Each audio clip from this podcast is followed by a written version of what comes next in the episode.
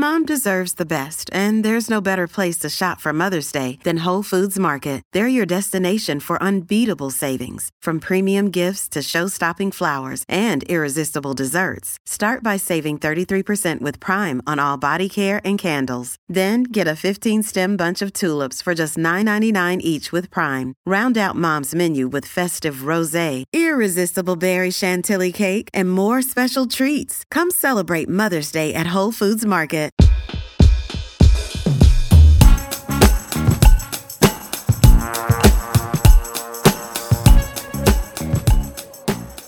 Hello, everyone. Welcome back to another episode of Here for the Crack with me, Emma Neal. Oh my god, guys, this is really exciting. I have to stop myself from shouting really loud. I feel like when I get excited, I just start screaming, and then it's really jarring to listen to for you guys.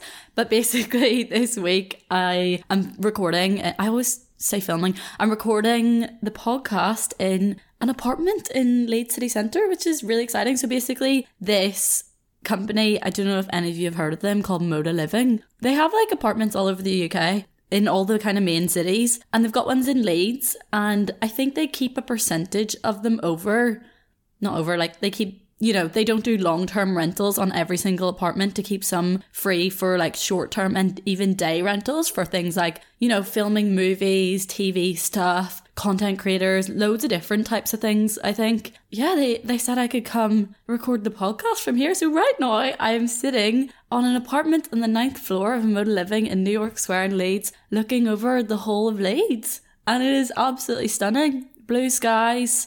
I'm living my best life here. but yeah, I'm actually I'm so happy about it. Do you know what? I was editing last week's episode and I just thought, fuck, I sound like I just sound really unenthusiastic and almost a bit down. Like I thought I sounded a bit depressed in last week's episode, but that wasn't reflective of my mood whatsoever. I was actually like, I didn't want everyone to listen to that and be like, fuck, she's in a bad place now that she's back in Leeds. I was actually in a good place, but it really didn't sound like I was. And I think what it was down to was the fact that it was my first week back and I was recording in my student room again. And I'm just so paranoid about making too much noise and like everyone in the flat being able to hear me. And also, I don't know, I just, I think I was like kind of tiptoeing around when I was recording it. It resulted in a podcast I wasn't really that happy with. Like, obviously, I still posted it because it was a girly chats one that the advice I gave didn't change. It was more the sound of me in it that I didn't like. So this is really cool and hopefully I can try and get this organized for every week so I can just be more myself with you guys because I think that's the issue is that I just feel like sometimes when I'm in a flat where everyone can hear me, it's hard to just be yourself and just be loud and laugh. And I don't know, it just feels a bit awkward or something. So, big shout out to Moda Living for letting me use one of your gorgeous apartments. When did I last speak to you? Oh, I last spoke to you before I went to London. I had a nice weekend in London. It was very chill. I was talking about how I was a bit anxious to drink for the first time, and I actually didn't really end up drinking. I had two beers. I was really hesitant, right? Basically, got to the Saturday night and I was like, oh, come on, Emma. I'd kept it very low key the whole weekend. All I'd done was just kind of walk around, dander, go do a bit of shopping, go out for coffee, that type of thing, go out for food. And then I got to Saturday, and well, to be fair, a lot of my friends that do live in London weren't actually there that weekend, but a couple of them were, and I ended up going to the pub. I had my first drink my, the first drink I started off on was a 0% beer because I, I always think that's a good shout to start off your first drink as a 0% one, right? And then by the time you get to the end of that drink, you've had the time to kind of stew over whether you think the vibes are good enough for you to have an alcoholic drink, whether you think it's actually worth it, or if you're happy enough to stick to the 0%. So I did that, and then I ended up having two normal beers and then that was me. And even that, I was just kind of like, well, that was kind of a bit pointless. Do you know what I mean? like maybe they should have just been 0% ones. Although the pub I was at, they only had 0% Heineken and this uh, Brewdog one. I'm a big fan of Brewdog, but I did not like this 0% beer. It was called Nanny something. I really didn't rate it that much. And also, I just don't like Heineken. So I did actually try the 0% Heineken and I thought it was stinking, but like I don't like regular Heineken anyway, so I don't know what I was expecting. But overall, I had a really nice time. I went to Dishoom for the first time. If anyone's been to London, I'm sure you've probably heard of Dishoom. I feel like it always comes up in people's recommendations and online recommendations. It kind of just comes up everywhere. And I don't know why I'd never been to it. It's always kind of been on my list of options of places to go to when I've been in London. But for some reason, I've never ended up going there. And I went for the first time, and oh my God, it was incredible. The food was so nice. They have a whole vegan menu as well. So if you're vegan, it's stunning. It's just really good. Kind of, do you know what? There's probably people listening to this that are going to be like, Dishoom is not authentic, but it's just incredible. Quite different Indian food, like more street food, but also it's quite fancy in a way. I don't know how to describe it, but it's incredible. You can go and just get like small plates, or you can go and like share things. They've got some bigger plates as well. I thoroughly enjoyed it. What else did I get up to? Oh, I had a really fun time going into the Lazy Oaf store, trying on literally everything in the shop. Fuck, I love it in there. It's like my little, I don't know, it's like uh, my dream shop. It's like heaven if I was to create it. And actually, by chance, the brand Peachy Den if you know that, they were having a pop up that weekend. So I was buzzing. I was like, oh my god, amazing. Peachy Den pop up. The one weekend I'm in London, I'm gonna go. I was like, I'll get there half an hour early because I feel like, you know, there's a bit of hype around this. They were doing this thing where they designed this new bag and it was being launched in this pop up store. And every, or for the first 75 customers, were getting the bag for a fiver to kind of, you know, create the hype around it, get the queues coming because only 75 people are going to get the fiver deal. And then after that, it's 75 quid. So I was like, I'll get there half an hour early. It'll be fine. I got there and the queue, I've never seen anything like it. It was hundreds of meters long and people came up to me and said they'd been waiting in it for an hour and a half at that point in the freezing cold. So I was like, absolutely not. Also, I so the day before, basically, I think on the Friday, I'd been out and about the place. I always get so hot and flustered when I'm in London because, well, first of all, it's not actually as cold, I find, as anywhere else in the UK. And I don't know if that's just because it's not, because it's more south, or I don't know if it's because of pollution. Whatever it is, I just find London in general a lot warmer. And then throw that in with like being on and off the tubes and in and out of warm shops. Like the tubes are so sweaty, even in the midst of winter. So on the Friday, being out and about, like on and off the tubes, in and out of shops, into restaurants and things, I was a sweaty mess. I got it was horrible. I haven't felt like that in so long. And I was sitting on the tube on the way home and I could feel the sweat trickling down my back and I was like, "Oh my god, this is disgusting." I literally can't remember the last time I've sweat like this since I was literally in India and that's justifiable because it was 40 degrees there. So then on the Saturday, I was like, fuck that, I'm not bringing my big coat again. I'm not having that hot and flustered, sweaty feeling walking around London. So I didn't. I just wore a jumper, and that was the day of the Peachy Den thing. And I was completely fine in the jumper as long as I was moving and as long as I was like in a shop or if I was outside, it was fine if I was moving. But if I had to stand in that queue, I think I would have been frozen. But was actually a good shot, you know, because then I wasn't really overwhelmed and stuff on the tubes. I don't know how Londoners do it. I'm not gonna lie. It just gets so overwhelming. And then combine like the heat and the sweatiness with the crowds. Oh, God. So, I've actually discovered since I last spoke to you that there are a lot of uni strikes going on, as in the lecturers are striking. Now, I'm all for the strikes, don't get me wrong. Everyone, yeah, you do your thing, you go on strike, you get that pay pop off. But um, I didn't really realize that it was going to affect any of my classes. They don't really tell you or I don't I guess you just don't really find out until closer to the time like we knew strikes were going on but there's been strikes going on before and it's actually never affected any of my classes so it kind of depends you know what union your lecturers are in also what days the strikes are ha- happening and what classes you have on on those days obviously so we I went into class literally right after I recorded the podcast last week, went into uni to find out that that I actually didn't have class. So, I see, this is the thing.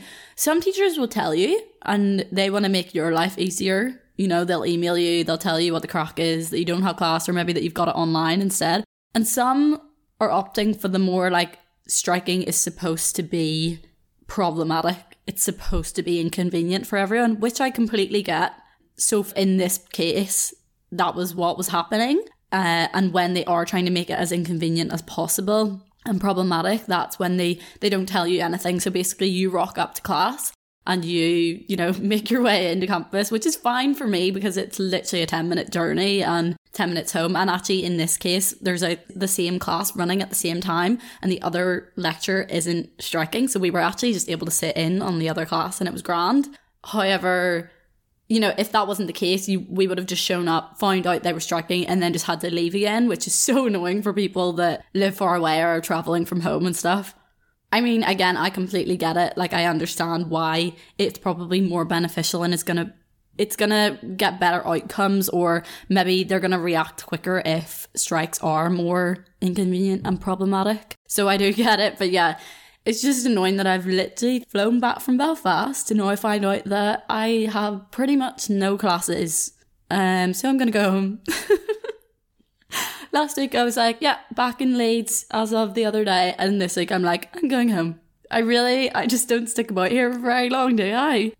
Do you know what though? I low key want to stay in Leeds this time. I have got into real a really good kind of pattern and routine over the last week of going to the library, get my work done. Also, a really good pattern with filming on my content, which I kind of got really bad at towards the end of being at home there recently. Do you know what it is as well? The thing that makes me do everything is getting up and actually getting ready. I fall into this really bad pattern when I'm at home of getting up, going to the gym, coming back, eating breakfast, having a shower, and then I put my dressing gown back on. And that is where I am feeling I need to start getting ready for the day, like doing my hair, putting a tiny bit of makeup on, getting proper outfit on. Even if it's literally to pop out of the house to get a coffee for half an hour, it makes me so much more productive. See the amount of stuff I get done compared to when I don't get ready for the day. It's insane. Yeah, so I low key kind of want to stay in Leeds for that reason.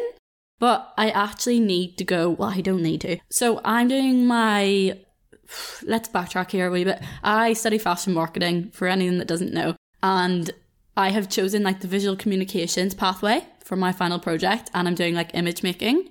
You can go down different routes even within VisCom.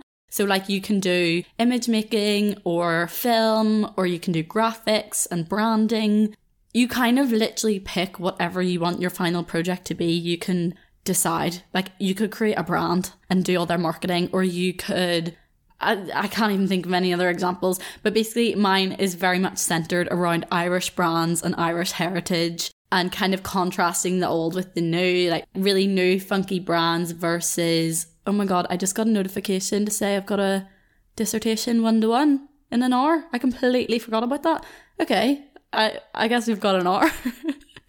um, so what was I saying? Oh yeah, so the the new funky Irish brands versus like very old traditional Ireland. And obviously, I can't shoot that in Leeds. I mean, there probably are some things I could get away with. Maybe like, oh, I don't know, maybe some countryside stuff where, you know, it kind of looks a bit Irishy. Even like the English countryside looks so different, especially in Leeds. It looks very different to Irish countryside, which people listening are probably like, come on, Emma, it's a field with cows but it's really not. If you've been to Yorkshire, you'll know the Yorkshire the Yorkshire Dales and the countryside, it's all very, very different looking to Ireland. It's very hilly and mm, I don't know how to describe it, but I don't know that it would pass for Ireland. So anyway, my plan was originally to not well, to get a few shoots done before I came back to Leeds. I didn't end up getting that done because I was too busy focusing on other things. So then I was gonna shoot it all at Easter which was gonna put me in a bit of a stressful situation, to be honest. Like, putting all of that off until Easter, and then if there was anything I wasn't happy with or needed to reshoot, it's like, when am I gonna do it after Easter? Am I gonna have to come home then as well? So I just decided, you know what, I'm gonna use this time where the strikes are on to go home and get this all shot and get it out of the way. And it means I can spend the rest of the term getting it edited, seeing what I'm happy with, seeing what I need to reshoot when I do come home at Easter. And I feel like that way I just won't be half as stressed out. But I really need to keep up this routine that I've got going. So I'm holding myself to it. Anyone else listening, you should do the same. Get up every day. If you're a student, if you're self employed, I know it's like so easy for people that have jobs where they get up and go into because you do this anyway. You get up and get ready and go. But yeah, if you're a student or you're self employed, I'm telling you now, get up, get ready, get a shower, have your breakfast, get ready for the day, put an outfit on, don't put your pajamas or your joggers on, put a bit of makeup on if that helps you feel like you're ready for the day. Actually, do your hair, that's a big thing for me. You know what it's like having curly hair for any of my fellow curly haired queens. It's so easy to just stick it up in a messy bun and forget about it and just look like, uh, just look like Hagrid. And then you don't want to leave the house when you look like that. So that's what I'm gonna do, and I'm gonna try and maybe use Queen's Library. I don't know if that's possible. I don't know, maybe I'll have to borrow someone's card? Who knows? I'm gonna try and make it work. Do you know what? That brings us into my recommendation of the week.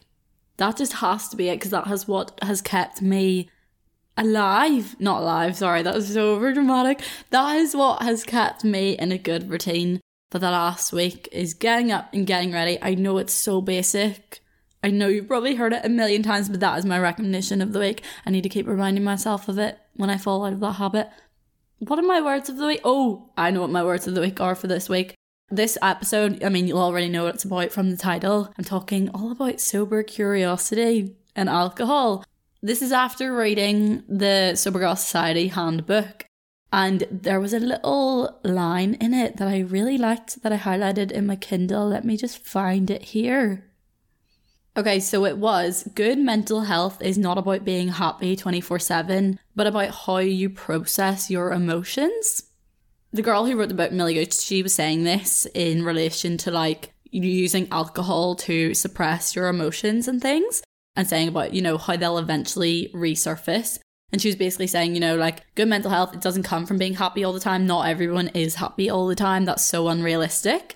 But how you can establish better mental health is actually learning how to process your emotions and deal with them and not just like avoid and then allow them to resurface at, in another way at another time and make you feel even worse.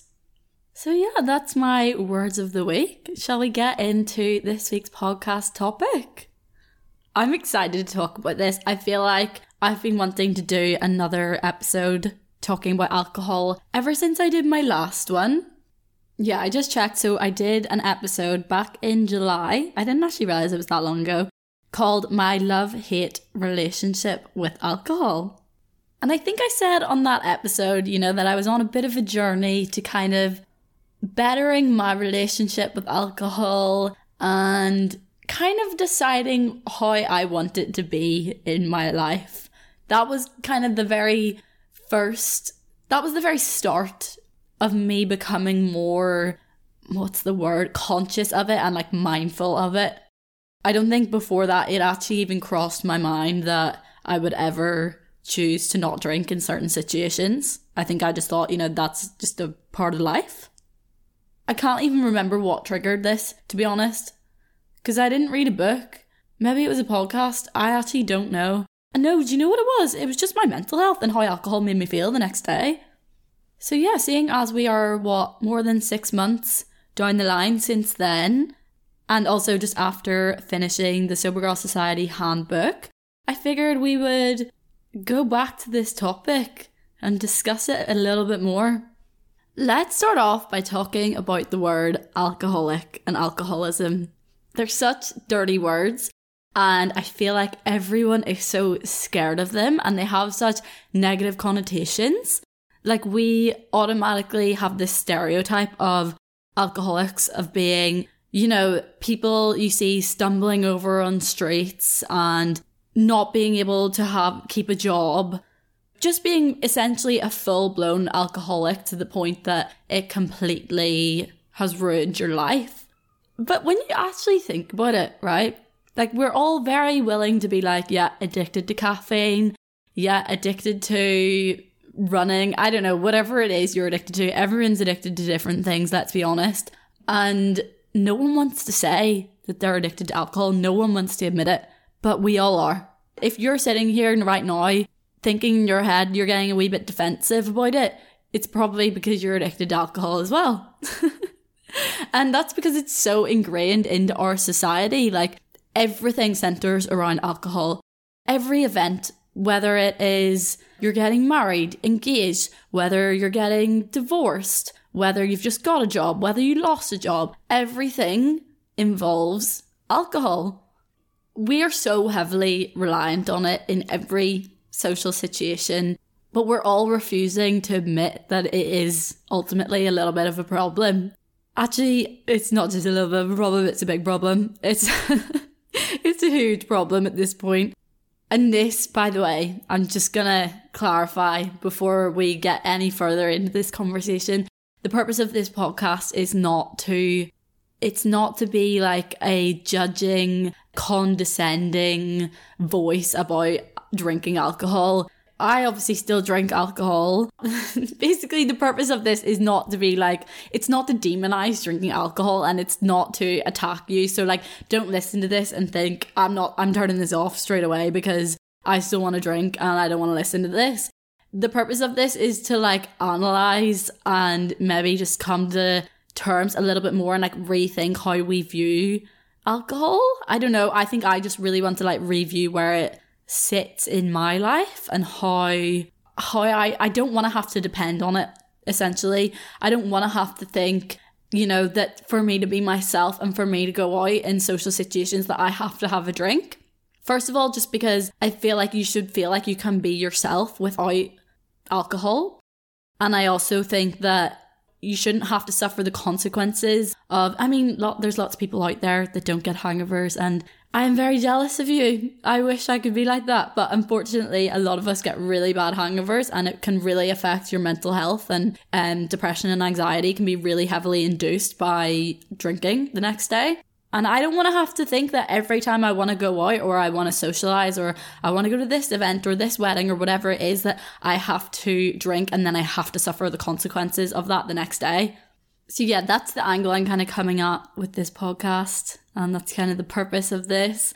I'm not sitting here high and mighty in my sober throne saying that no one should drink. That's not the case. And I very much understand that that probably will never be the case, at least in my lifetime anyway. And also, I'm not even sober. Like, does dry January once and now thinks she's a sober queen. I literally have beers at the weekend. You get where I'm coming from.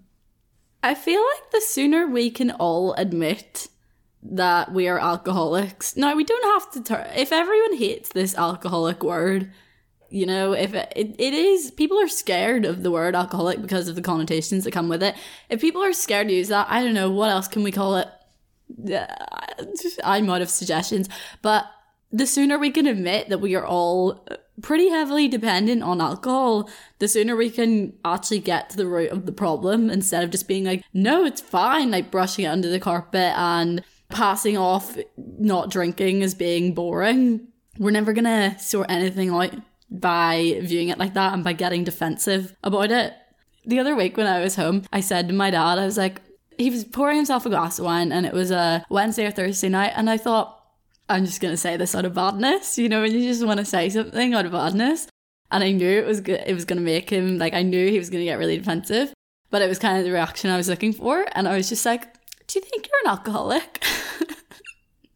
Because this is when I was reading this book, and he was like, "Oh, for fuck's sake, not another thing for you to get high and mighty about, like first veganism and now this." But that's just where we're at as a society. We do get defensive about it and we almost turn into like grumpy teenagers when anyone questions our alcohol consumption and start to get defensive and grumpy and how dare you say I have an issue with alcohol and almost wanting to do the thing more. Like, you know, when you're a little teenager and someone tells you not to do something and it makes you want to do that thing even more. It's literally like that. Do you know what's also really weird? And this was touched on in the book is the fact that for some reason, when you're labeled as an alcoholic, you have this label stuck to you your whole life, which just seems a bit bizarre, like compared to any other thing. Let's say, take my parents and a lot of other people's parents who were, you know, big smokers in the past. It was so normal to be, to smoke like 20 cigs a day or 10 cigs a day, whatever it was. So they were, what, what do you call it? Smokeaholics? Is that the word? I, what do you say if you're addicted to smoking? I don't even know. Anyway, now that they've given up smoking, when was that? 20 years ago?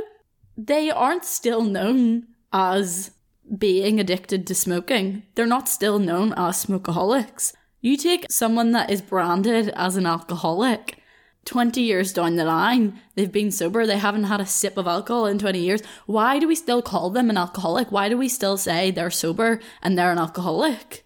Can they never escape from this label? Like, surely that person is way less of an alcoholic than anyone else around them currently if they haven't had a drink in 20 years. And it seems to be the only, like, it's so ingrained into our culture to the point that people ask you why. You know, if you're saying you're not drinking in a certain situation or in a certain place, whatever it is, after work drinks, at a wedding, whatever, wherever you are, if you tell the people around you that you're not drinking and you'll have a soft drink, the amount of questions you will get about that and the amount of people that will say, will try and egg you on to have one.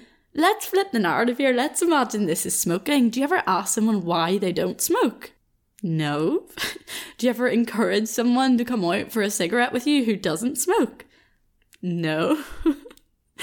I don't know. I just think it's so strange how we're like this with alcohol. Like, we are so obsessed with it. And ultimately, it is a drug. We're very quick to try and separate the two. You know, in school, you always learn about drugs and alcohol. Alcohol is a drug. Let's not kid ourselves. it very much is a drug. But we almost categorize it completely differently because we don't want to believe that we're consuming something regarded as a drug as often as we do. But let's be real something that is fucking us up that much on the night and the next day oh, it's not good for us, is it? When I deep it, I'm like, that is poison we're putting into our bodies. That scares me. Do you know what's so ironic as well? The whole, like, we're obsessed with wellness and health now. You know, the wellness and health industry has boomed. We're obsessed with it, with fitness, with eating organic foods, veganism. You know, that whole industry is just like on another level now, and we're so conscious of our health in so many different ways. And we'll also do all these things to like tackle getting a hangover. We'll make sure we're drinking Berocca, drinking rehydration sachets. We are eating a meal before we go out that has carbs in it. Maybe drinking water in between each drink. Doing all these things to ensure that you don't necessarily get the worst hangover instead of just actually looking at alcohol and thinking, maybe we shouldn't really be drinking this. I don't know. Like, maybe it's not that good for us. But instead, I think we'd all just rather turn a blind eye for some reason so we can just continue with our habits and continue to try and negate the things that come with drinking alcohol instead of getting to the root of the problem, which is drinking alcohol. There's even like natural and organic wines now, low calorie tonics. I don't know. I feel like natural tequila is a thing, is it? I don't know. I feel like anything is a thing these days. but yeah, we're kind of doing everything to sidestep actually looking at alcohol as being not like not that great for us. Like it kind of reminds me. I know I keep going back to smoking, and I'm sorry if it's really annoying, but like it kind of reminds me of the way that smoking used to be such a big thing where they were able to advertise for it. Even doctors recommended it. You know, there was all these bougie packaging and different flavors. It's kind of like that. Like that's the way alcohol has gone where you can get all these fancy bottles and there's advertising for it everywhere and celebrity endorsements. But then look what happened to the tobacco industry. And now you can't advertise for it. They put disgusting photos on the front of it to put you off it. They're not allowed to have branded packaging. And I just wonder, I do feel like at some point, now I don't know if this is going to be in my lifetime, but I do feel like eventually the government are going to have to look at the effects of alcohol. I know they benefit a lot from it. I know they make a lot of money off of tax from alcohol. So they're probably not in a huge rush to look at this. However, I do think at some point they probably will have to look at it and maybe treat it similar to the way they now treat tobacco and have to cut all the marketing stuff and the branded things and all that kind of stuff. I don't know. Something tells me in my head that that will eventually happen. And look, I'm not being a big buzzkill, being like, ah, they should get rid of all the fancy bottles and all this. Like, I don't necessarily want that to happen. This is the thing. I love and hate alcohol. Like I said in my last podcast, I have a love hate relationship with it. I love a good cocktail. I love a good IPA. I am not an alcohol hater and I'm not making this podcast as an alcohol hater and I hope you all know that. But I, is it not a matter of time before this happens? I don't know. Surely with the effects that it has, not only on, like, not only physical effects, which I'm not really going to get into because I can't really be bothered, like, citing all the I mean, maybe I'll get into that in a little bit and talk about some more actual scientific facts about it. But for right now, we're just discussing things, okay? But yeah, the physical effects it has on people, then like the mental effects it has on people, and also then the effects it has on society, like what people, like what drunken people do, and then also like how it costs us in terms of like on the NHS and yeah, everything that kind of comes with it. I don't know. Are they not gonna have to look at that? Maybe. Oh, I don't know. Or maybe they'll just continue to turn a blind eye to it. And look, I'm not against the marketing of alcohol. In fact, I'd be pretty open to market alcohol myself. I don't think it's the marketing that is the issue, although some marketing is a little bit problematic, I will say. Like some marketing that, you know, is targeted at.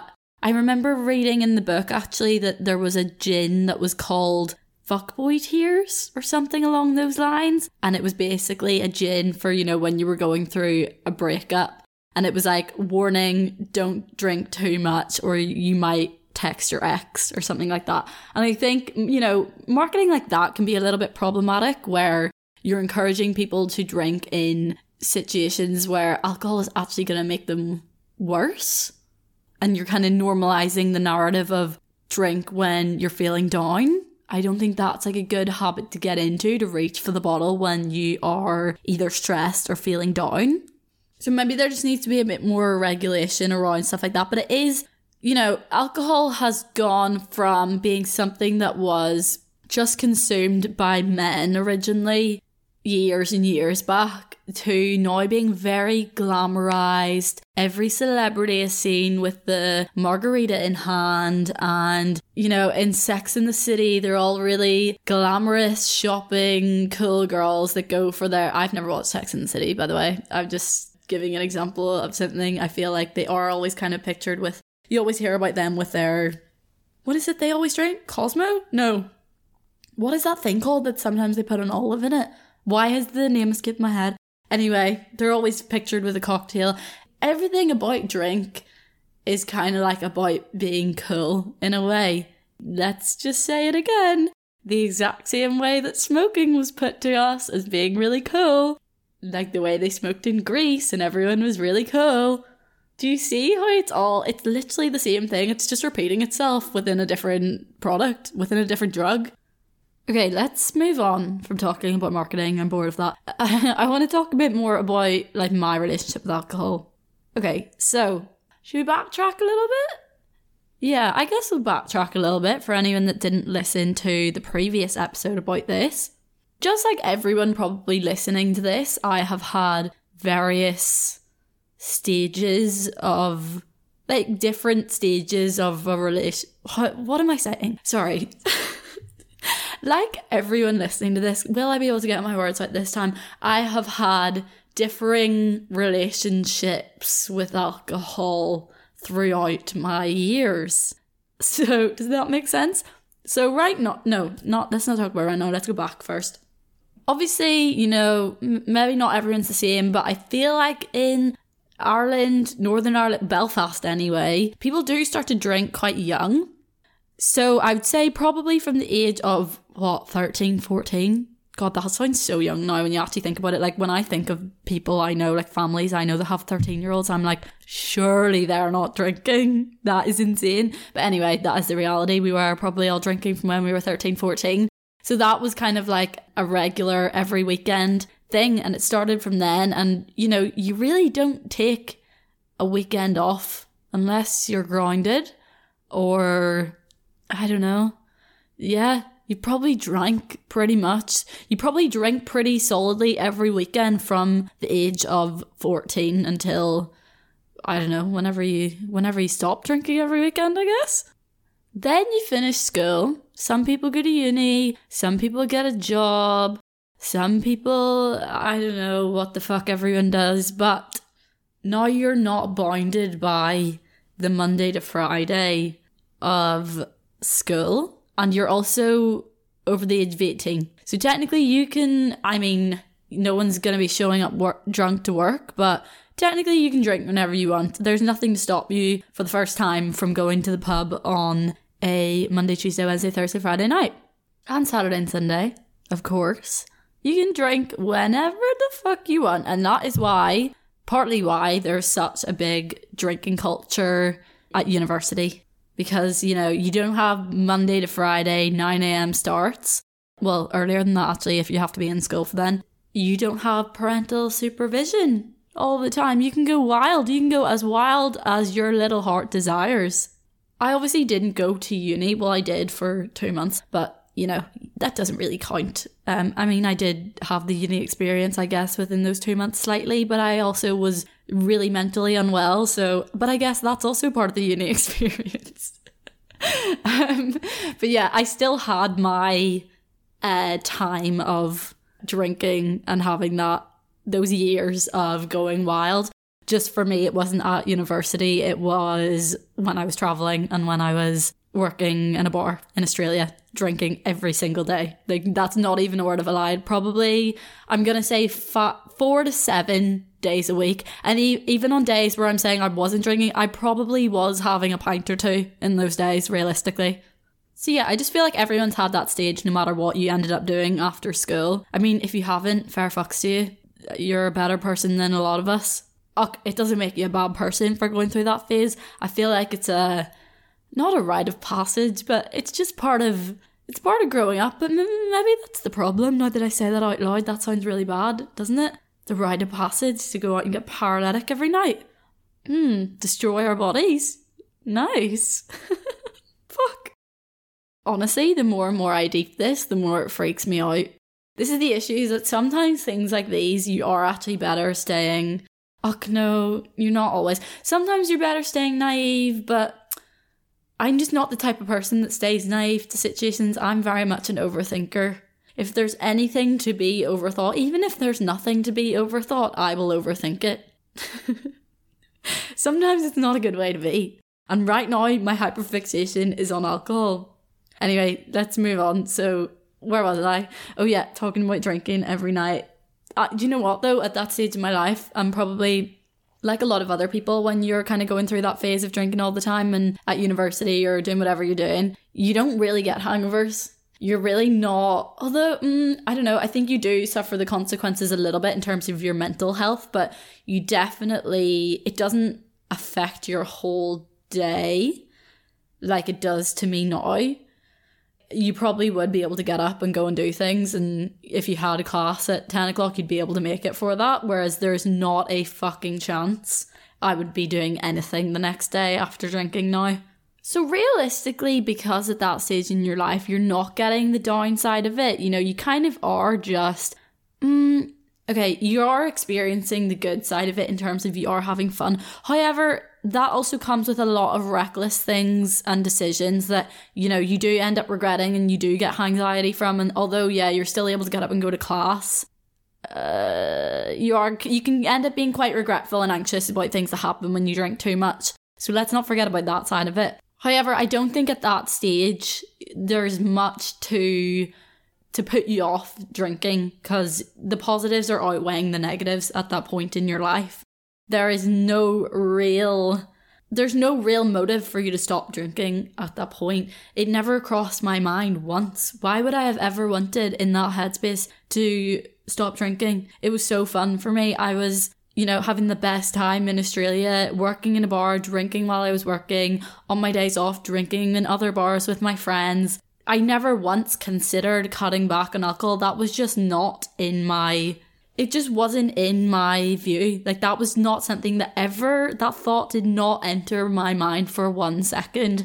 I don't know when that really started to enter my mind to be honest. Like I can't really I'd say it's the same for a lot of you guys. Like if you think the same way as me now, you can't really put your finger on when it changed. I guess it's a bit of a gradual process. Uh, when the negatives just kind of slowly start creeping up and just kind of, you know, overweighing the positives, and before you know it, it's like really unbalanced.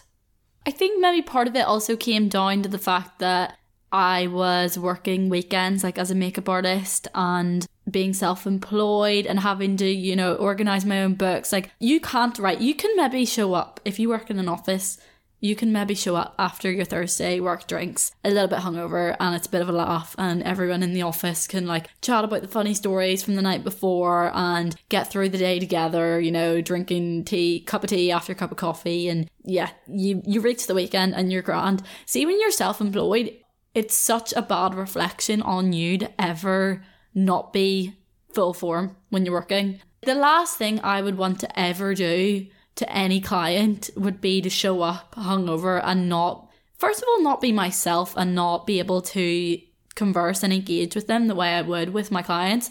And second of all, not do as good of a job. No, I've never had that where I wouldn't have done as good as a job. Like I'd hope that, well, I would just never put myself in that situation. But like, I don't know, would being hungover affect how you do makeup? I don't know. Anyway, it's not something I really have to think about now. I don't really take makeup clients anymore. Although maybe I would like to start doing that again. Uh, I don't know. Anyway, I'm veering off topic here. what I'm getting at is that I think that's maybe what initiated me being a little bit more mindful about drinking was the fact that I did work weekends and I did have to be conscious of that. And then obviously a lot of my friends, I do have some friends that actually that's a lie. I don't have that many friends that are similar to me in terms of their working hours and times. But a lot of my friends do work Monday to Friday, so they are just free to drink at the weekends. And as a result, aren't drinking during the week. So it meant I didn't have anyone to drink with during the week. So, kind of by default, I was kind of forced, I guess, to be a bit more mindful with drinking. And then I'm not really sure what the tip on the iceberg was. Wait, do you know what? I always say phrases wrong, and I listen back when I'm editing and I'm like, wow, you really fucked that phrase, Emma. Tip of the iceberg. That's saying, isn't it? I just always fuck up those little sayings and I'll, I'll say like one word wrong in it. Uh, and I'm really conscious that I've said something wrong in that, but I don't think I have. Anyway, irrelevant. I'm not sure at what point I really started to reconsider my relationship with alcohol. I guess, do you know what it was actually? I think it was because when I moved to Leeds for uni, I started experiencing hangovers in a whole different way. And it was because I was spending them on my own in a student house. So now all of a sudden, I'm not only getting bad hangovers in terms of physically, I feel bad and mentally, I feel bad. Now I'm also isolated in my room on my own no family, no dog, no um, music to come down to playing in the morning, like radio playing, and you know, your family cooking up a fry, and none of that, your boyfriend lying in your bed. No, just you isolated in your room on the top floor. Maybe no one else in your house was out with you, you were out with other people, so you know, everyone else is out getting on with their shit, and you are stuck in your bedroom in the pits the absolute pits. No, it gives me the fear thinking about it. It genuinely terrifies me thinking about it. So I started having sober weekends in Leeds because I started thinking, I'm not doing this anymore. I'm actually not doing it to myself. It takes me two to three days, two to three working days to recover. I end up spending a fortune on Uber Eats because I'm a bundle of depression and anxiety and can't even make myself go downstairs to put a fucking bit of toast on and heat up some soup. Like, all I want to do is crawl up in a ball and die and cry. cry myself to death. That sounds so sinister. And it's because it is, and it was. But ultimately, alcohol is a depressant. Like, there's no arguing that. It is scientifically known as a depressant. It quite literally makes you depressed, it brings on the, you know, the symptoms that come with depression and anxiety. And I know there's this myth, and I have, you know, I've definitely said this to loads of people before this myth about tequila not being a depressant. Tequila is a depressant. I don't know where the fuck that myth has come from. And I know we all like to tell ourselves that it is true. And I would love to believe that it is true. But after looking into it, I have discovered it is definitely not true. It doesn't mean a margarita tastes any less good. It still is the most elite cocktail. Um, you know, I'm not taking that away from it, but it's definitely not not a depressant. Anyway, sober weekends I think were what I needed to make me realize that I don't have to drink at the weekend. Uh, I started being able because by default because I was like fuck I'm not putting myself in that situation because I do not want to live like that on my own. So by default, I, ha- I had to experience these sober weekends, and obviously, then by default, you're making other plans and doing other things and being productive in other ways and stuff, and socializing in other ways as well. And I think they really then taught me that I didn't have to drink and that I actually really enjoyed myself and I enjoyed waking up fresh on a Saturday and a Sunday and I enjoyed starting my Monday knowing that I got everything done and I wasn't depressed as fuck, essentially. So that kind of kick started me on this. I'm gonna say, I'm gonna call it the sober curious journey. I just want to put it out there. I don't think I will ever be sober, and I don't think that you have to strive for that as well. Like everyone is gonna have a different relationship with alcohol, and everyone is gonna aim to have a different type of relationship with alcohol. Do you know what I mean? Like for some people, their version of a healthy relationship with alcohol is drinking at the weekend because that's cutting down from drinking five days a week. And for some people, a healthy relationship with alcohol is going completely sober. For me, I don't think I necessarily have to go completely sober. I'm that's not what I'm striving for and I want to give myself the flexibility to be able to drink if I want to drink. Like I don't want to have to say that I'm sober. And there are like there's loads of occasions like when I was reading that Sober Girl Society handbook, there was so many occasions she was talking about where she was like giving you tips and I was kind of reading it and being like to be honest, I wouldn't want to have to not drink in that situation. Like yes, I'd like to be able to drink more mindfully and I'd like to not have to think that I have to drink and uh, that I'm dependent on drinking and that to be myself I have to drink or to go to that event I have to drink. But that doesn't mean that I don't necessarily want to be able to have like, I want to be able to have a drink in some situations, and that's completely fine. Everyone's striving for a different relationship with alcohol. Some people don't care and they don't want to change their relationship with alcohol, and that's okay. So then last June, I went off and did my yoga teacher training. And obviously, for that month, was not drinking at all. Do you know what? It didn't cross my mind. Drinking didn't cross my mind once just because, first of all, you're completely out of your own environment and of your like it, it's not like my friends were texting me being like do you want to come out tonight?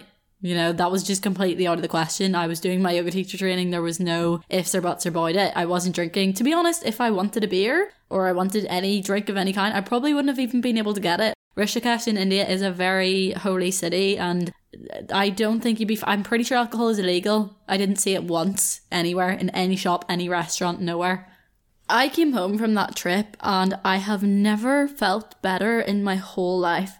Obviously, that's not just down to not drinking. There was a lot of other things that I was doing on that trip that were contributing to that. For example, doing hours of yoga every day and meditating every day. Like, obviously, even if I was drinking, I'd still feel better from those things alone.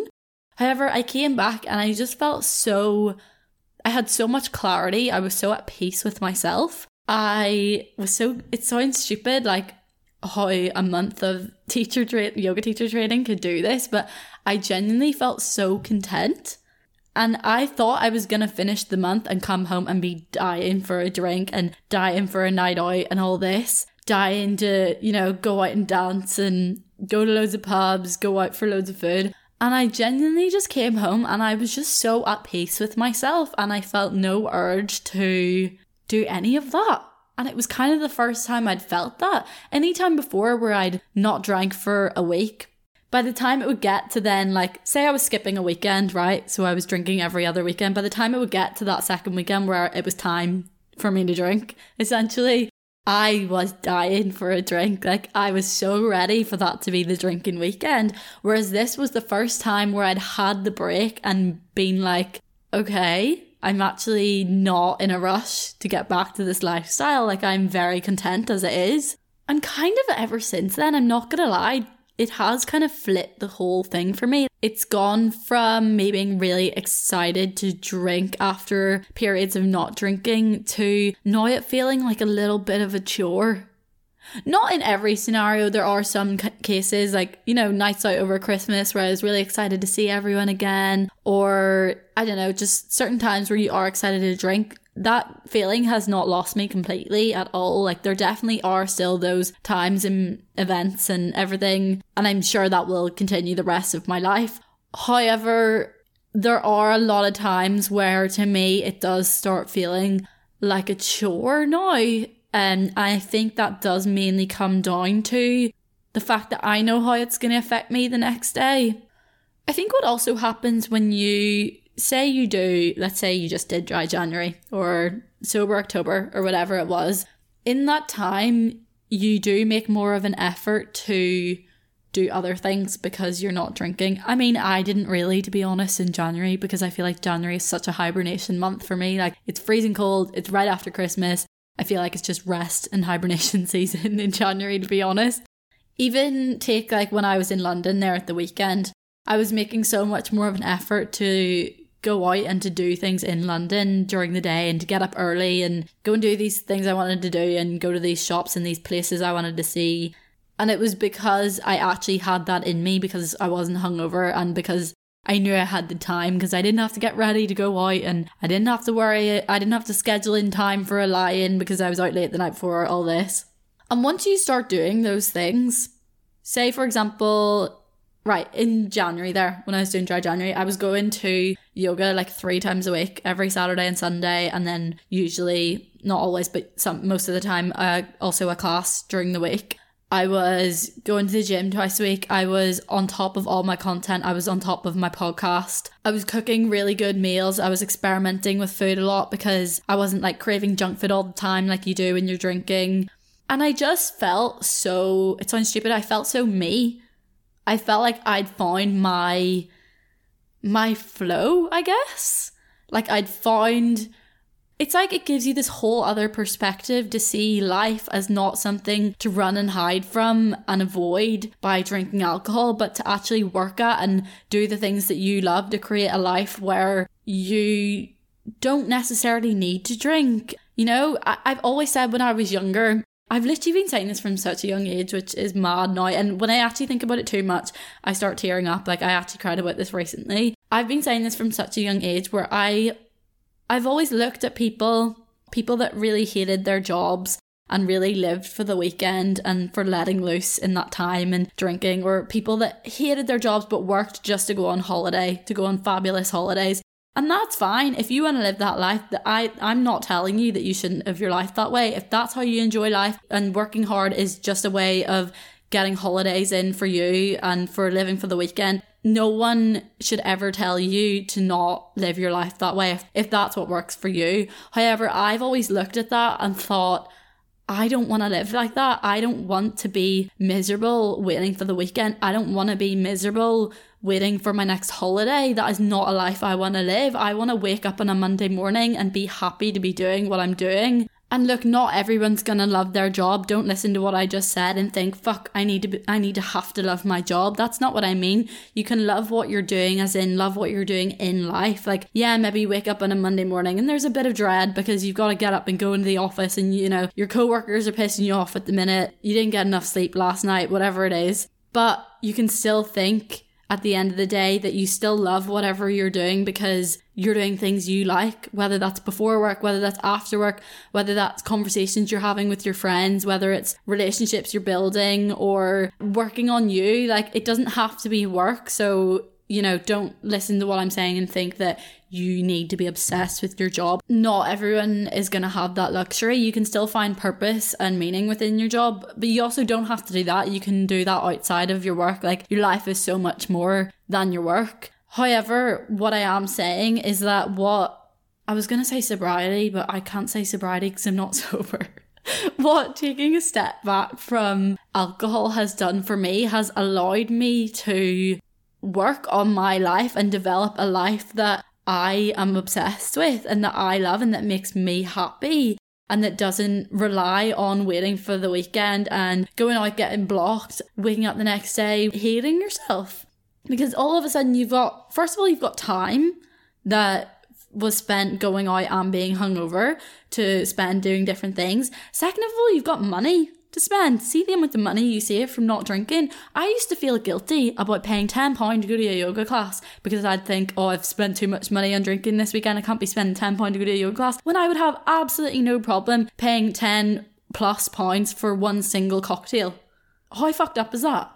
So it gives you money to do things that you weren't necessarily doing and to explore avenues that you haven't and you know, potentially find new hobbies and interests that you would have never even had the opportunity to try before because you were too busy spending your weekends drinking. If you, like me a while back, find that you there's so many things you want to do but for some reason you just never are able to try it and you're never able to complete things and you get really frustrated at yourself like I always wanted to be a reader but I could never get into it too much because I could never dedicate the time to it because I was always busy doing other things and I always wanted to try pole dancing and you know I always wanted to go to yoga every Saturday and Sunday morning. All these little things if you find the same as me that you were just like not being able to do it yourself honestly taking a step back from alcohol all of a sudden you'll be able to do all of these things. I'm telling you now do you know what the main issue though that I have with all of this? And I'm still really trying to wrap my head around it. I was having a conversation with my friend about this on Saturday night in London because he was kind of saying the same thing, you know, where he is drinking a lot less and trying to be a bit more mindful about when he does drink. And I was talking to him about how alcohol and that kind of fun party side of us is very inextricably linked to our personalities. And what I have a really hard time dealing with is the fact that am I now just letting that side of myself go? Like, am I now going to be the boring one that only wants to go out once a month? Or can I still be fun? I, oh, I don't know. I'm really trying to tackle this issue within my own head because part of me still wants to be this fun, outgoing person and live up to that. Well, just uh, and be that personality that I consider myself to be. But is a lot of that linked to drinking? I don't know. Yeah, probably in a sense, but can I be that person without it? I really want to challenge myself to, you know, still go to social situations and not have to rely so heavily on drinking to be a certain way. I guess I can expand more on that in another episode because we're getting pretty lengthy here. I didn't realize this would take me so long to talk about, and I literally didn't cover like I took so many notes from that book about different stats and things that I haven't got through whatsoever.